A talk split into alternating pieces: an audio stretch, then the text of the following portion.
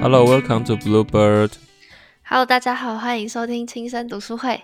This is Joe. 空我 this 我们好久没有做读书会了吼，这个应该也才算第三次吧？应该说读书会之于我们录音的时间，好像离上次也算是两三个礼拜前的事了。读书会吗？还是录音？应该说录音、录音、录音这件事情，哦，大家会想说，哎、怎么都没更新？是不是？嗯，啊，吵架啦，吵架啦！发生什么事情了？这样子。欸但是我但是在对在进入读书会之前，跟大家分享一下我最近的这个在社会局哦服役的这个心境哈。我发现我我发现我发现我开始有一种要变笨的欸的感觉为觉。什么？为什么？就是因为你现在是公务人员吗？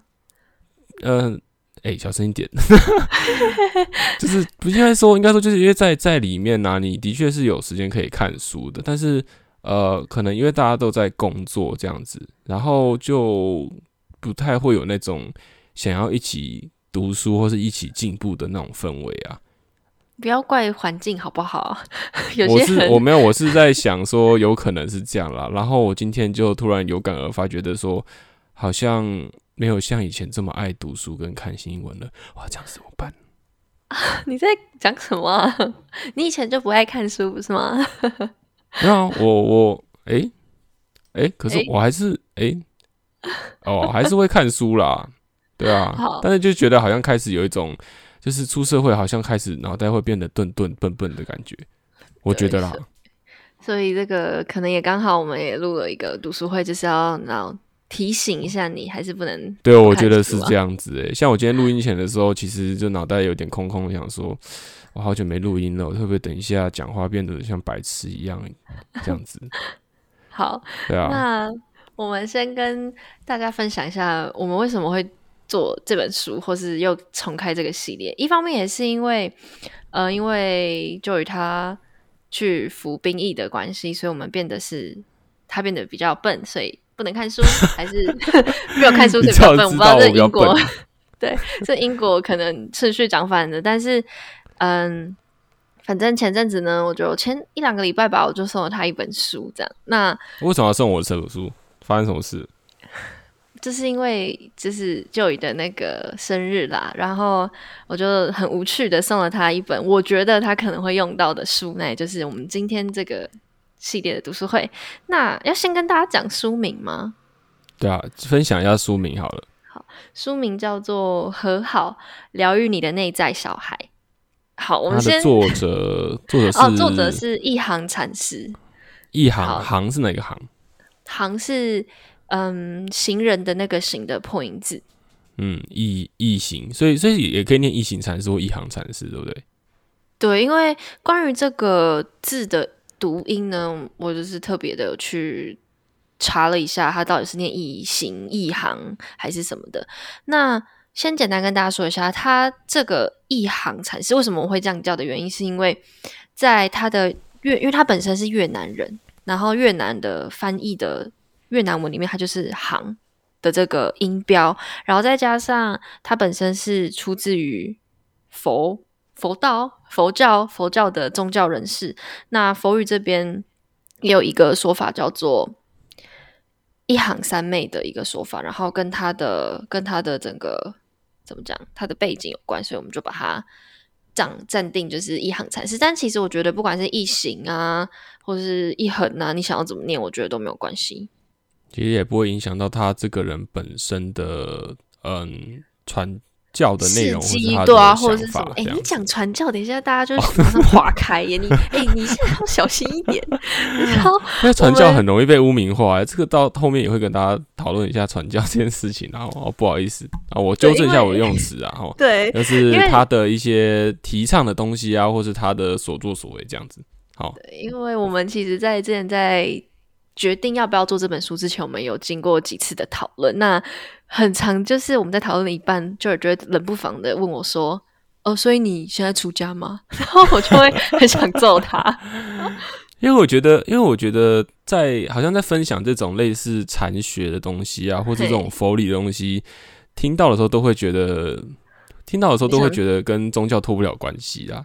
然后嗯，你知道库某他他在分享事情的时候，他就是会用一种非常兴奋的语气在讲啊，然后就突然发现这个我眼前的这位同学是不是 已经变成所谓的师姐了？当然不是啊，我觉得也是哇，很好笑。哎、欸！一边是吓，一边一边是就是怀疑啊，一边也是雀跃，想说，哎、如果是这样，他应该也蛮好笑的。对，因为嗯这本书其实可能听书名大家都有猜到，或者是呃各位听众有听过一行禅师的大名跟他的事迹。那这本书简单来说，就是他将一行禅师的佛法实际去应用在心灵层面。然后这个书中里面除了会讲到我们等一下也会带到的。呃，之后几个部分会带到的正念呐、等等的，它是用具体的方法引导读者去在阅读这本书的时候呢，去重新认识你的内心，那也就是所谓你的内在小孩，就他的书名这样对啊，我还蛮喜欢他的这个书的名称。哦，啊，就只只喜欢书风跟书名，他内容超不爱的好不好？那时候那时候刚开始讨论的时候，我有跟那个 跟我讲过，我说这本书好好浅哦。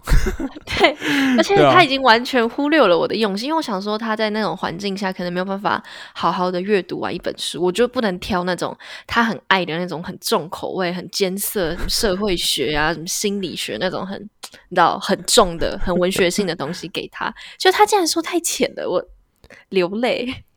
但但没有啦，我觉得这是呃呃一个，我觉得有点自负啦。吼，后来后来看了一阵子，才是觉得说，嗯，其实是一个相当不错的书。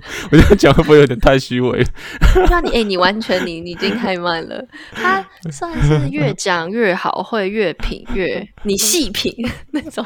但是但但必须要讲啦，这本书真的是蛮蛮易读的，就是他我那时候大概两三天就把三分之二看完了，剩下三分之一我就是一直呃看不下去。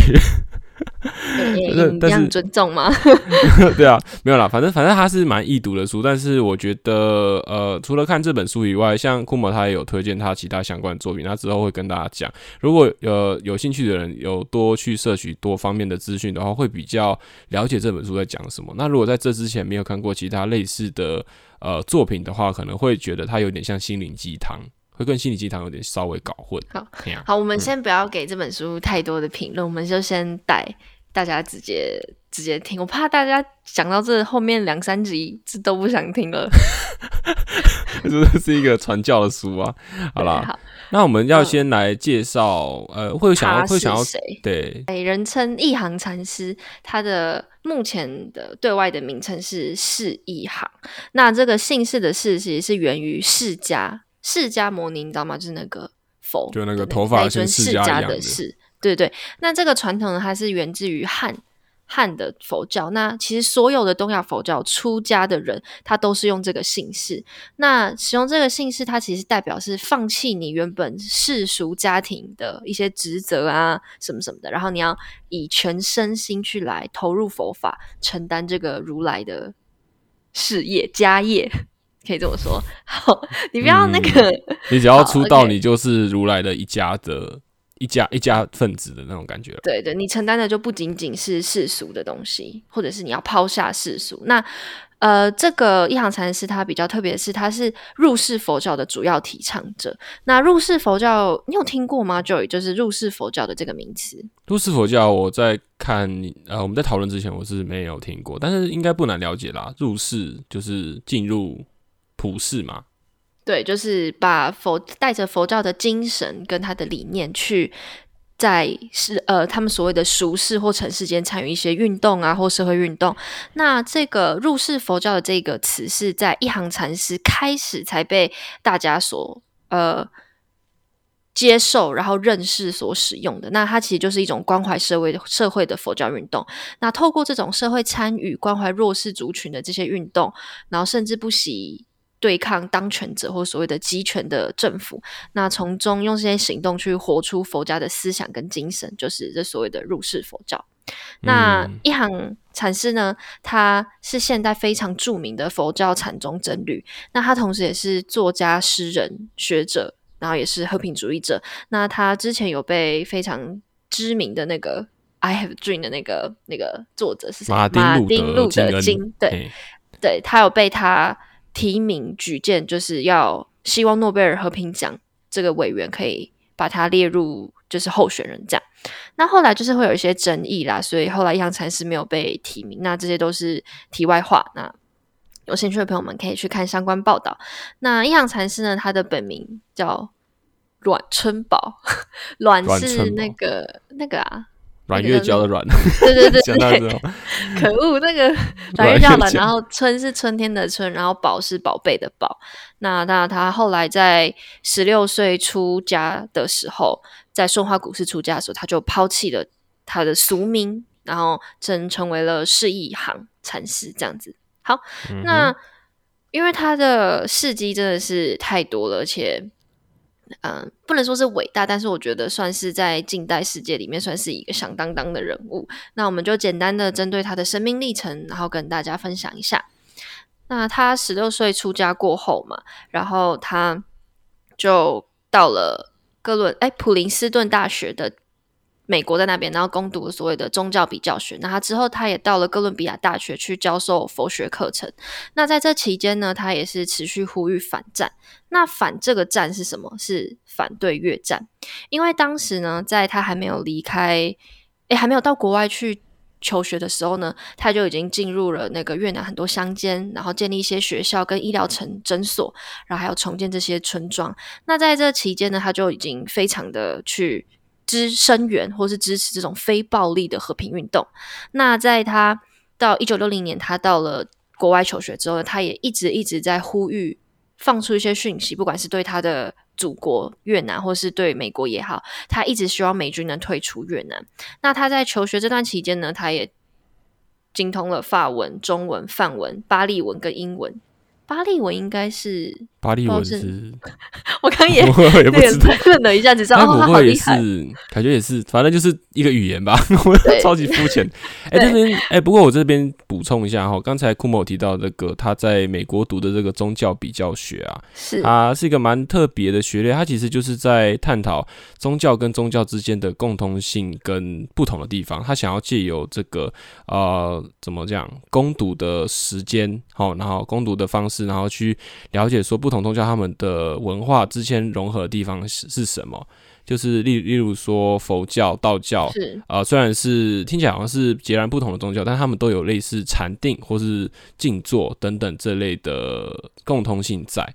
他说虽然是不同宗教，但是还有一些共同性啊。我觉得这个是开始算是也是算是他之后他开启入世佛教一个还蛮重要的一个前面的历程啊。对，就是前面有这些养分，所以才后面成为他的一些身教言传的一些创举。觉得好，那他在休息完这些学业之后呢，他在他想回到越南，但他越南取消了他的护照，就是禁止他回国。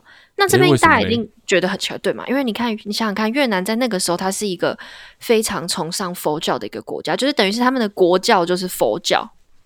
就有点类似现在的泰国的那种感觉，但是可能是它的比例是更浓厚的。那明明是在从十六岁开始就一直投身于佛教，然后在国际间，特别在西方世界也享誉国际的这号人物，那为什么越南要禁止他回到他的母国呢？是因为在越战期间呢，刚刚也说了，一行禅师他一直就呼吁停战反战。那在一九六九年，一行禅师他代表了佛教和平使节，不是代表越南哦，去参与了当时在巴黎的和平对谈，并且在一九七三年签署了巴巴黎和平协约。那为了为了这件事情，越南政府就当即取消他的护照，然后从此以后就禁止他回国之外，那。也不承认他有这个人，就说：“哎，你现在就是跟我们越南是无关的人这样子。”那他在海外流亡期间也将近差不多三十九年，快四十年的时间。嗯，那也就是被国家抛弃的一个人呐。对，你就觉得很很妙，因为他明明是一个对他们国家是然后特别的影响力或代表性的人物，然后竟然是遭这样的下场。那在他在海外流亡期间呢，他后来他是长居于法国南部一个叫多尔多涅省泰纳克的一个地方，然后他在当中把那个乡村农庄，因为地很大嘛，他就建造了一个叫做梅村的一个一个部落。那这个部落可以说是一个禅修中心。那这个禅修中心，它目前已经演变成为西方最大、最活跃的佛教佛教圣地。那不能说圣地啊，佛教场所。那这边居住了超过了两百多位的出家人，那每年有超过十万人，就是从世界各地学来学那种正念生活之道的这些修行者。那每年呢，在呃，美国跟欧洲统计，每年大概有超过四点五万四点五万人会去参与这个梅村，他们有一个那个僧团领导的一些活动。那一直到他回国能被准许回越南前是二零零五年嘛，在这期间，呢他都一直在梅村持续的布道，持续的推广正念，持续的教大家如何禅修。其实跟那个谁达赖喇嘛从西藏离开，然后到现在印度那边有异曲同工之妙。对对，有异曲同工之妙。西藏他们的藏传佛教跟那个一行禅师所修的不一样，不太一样。因为一行禅师他他的法门是结合了所谓初期佛教跟所谓大乘佛教，还有唯识宗与禅宗的理念。那更更难得的是，就像刚刚 Joy 提到的，他在赴国外去修读了。比较宗教学的时候，那他同时也囊括了所谓的西方心理学的观念，所以这也是为什么他能把他的东方的一些佛教的哲理思想那么那么直接，然后这么的准确打到西方社会的人心，也是有这一部分的嗯嗯嗯原因在。对啊，因为其实东方有些理念跟西方其实是类似的啦，但你如果是用东方的讲法的话。西方其实多数人对他听不懂啊，觉得你在攻杀小，除非他对你非常有兴趣啊，才会去理解，对啊。对，所以我就觉得他这是一个很了不起的事情，而特别他要精通了各种语言，然后他也很长。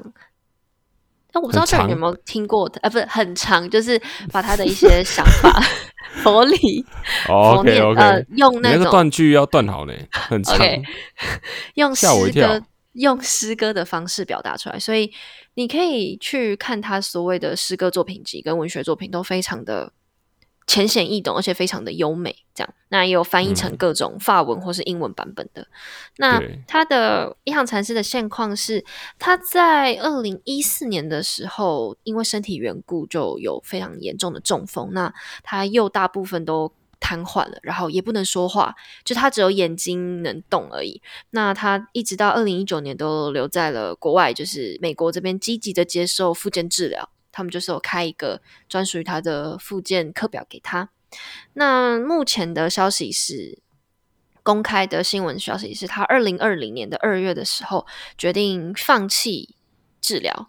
他决定回到他十六岁出家时那一间古庙里面，然后他也不再接受任何的治疗，他想要落叶归根，就是等待圆寂，就是所谓的佛教，你知道会有一个真身在那里。其实就是对啊，就是过就是转世的前面的一段，可以这样讲啊，转世前一段时间的对，那我不太了解，其实就是离开啦，其实就死掉对对，就是就是它是一个好听的说法，就是他在那边。等死就最直接方式就是这样，但是对生命来讲是一个圆满的结束。对圆满的结束，因为他回到了他踏入这个如来的这个世界里面的第一个第一站，就是他所谓的起点。嗯哼哼哼，对对对，所以呢，我自己在看他就是说要落叶归根，回到顺化寺的那一个报道的时候，就是然后泪流满面，对。你真的很容易被被被这种东西煽动情绪，然后应该不是煽动，就是它不是一个你听一个音乐，或是你看了一个很感人的画面而流泪，它是一种很强烈、很直觉的、很直接的一种能情感和能量，就突然冲击到你，你就是会会会流泪。因为他那时候他就有有一段采采访的话，就收录在那个。报道里面，他说，他就跟他弟子讲说，如果你们一定要为我造一个舍利塔，就是他们出家都会有那个骨灰，他们会有那个舍利子的那个舍利塔，然后他们就说你不要类似骨灰坛之类的东西。对对对对对，那你不要在你要在那个塔外写了一个牌子，说我不在这里，然后再写第二个牌子，说我也不在外面。然后他再写第三块牌子，就告诉大家说：如果人存在，那必然是存在于你的正念吐纳，还有你和平的步履之间。就意思说，他一直到死后，或者是接受死亡那一刻，他都还在坚持他所谓的正念吐纳、呼吸禅道等等的这种禅修的方式，然后我就觉得，嗯嗯，有点能够理解，就是他想要让自己的离开可以再继续存在于每个人透过正念练习得到的快乐之中吧。对，然后我就觉得啊，你知道，就是流泪的，不是那种，我不知道，就是很难说，因为我是在录的感觉之前，对我在录之前也有跟那个 Joy 讲，那 Joy 又又问我是不是要出家，他叫我师 师姐还是什么师姑哦，你自己还和我善哉善哉啊，是不是？哦之类的。讲一下是说，我们今天今天主要是这一集啊，主要是讲，就像刚才前面介绍，就是这个作者的来历啊，哦。那第二部分的话，这是第一部分。那我们总共会分四个部分。啊，第二部分的话，我们会去讲他这个书里面大概在讲何谓正念啊的的东的的的这个介绍这样子。然后它跟我们的一般西方的心理学的共同名词是什么，让大家可以比较好去理解，就是这个名词还有它操作的模式这样子。那第三、第四部分就会比较比较纯属我们个人经验分享。跟这个对书的总结，因为就是觉得说书，呃，你读完是一个感受。那如果我们可以把我们的，诶，就是我跟库某自己本身的一些人生经验带入的话，可能会让观众比较能够体会到说这本书给我们真实感受，而不是我们就是推崇这本书，但是其实本身跟我没有什么感觉这样子。因为其实我们在决定要不要做这本读书会的这个之前，我们。讨论过蛮多次的，因为我们不太像前几次的读书会是很跟着书的内容走，我们比较像是我们，因为我们都各自读完，然后我们觉得，呃，我们认同的，或是我们想要推广的，或是我们已经练习过的，然后我们希望可以把这些东西结合我们自己的自身经历，然后用一个分享的方式分享给大家，就比较不会去一章一章节的去讲里面的东西。嗯，因为说实在的，如果你们真的有兴趣去看这本书，你会发现它其实要分章节去讲，好像也没那个必要了。它就是很水，对不对？对，很水。它的东西其实是很流动的。其实你看完，你可以从第一页，然后跳到第五十页，你还是能够衔接得上。啊，就是你可以融会贯通使用这本书，甚至说读懂这本书的话，去做真分解的探讨，反而你会觉得有点。就是怪怪的这样，对，所以倒不如就是结合我们的一些经历，然后还有我们对于这个的认知，然后我们去分享给大家。好，那那今天的这个读书会的差不多到这边。嗯，好，OK，Thanks for your listening. This is Joe. See you next time. 拜拜，拜拜。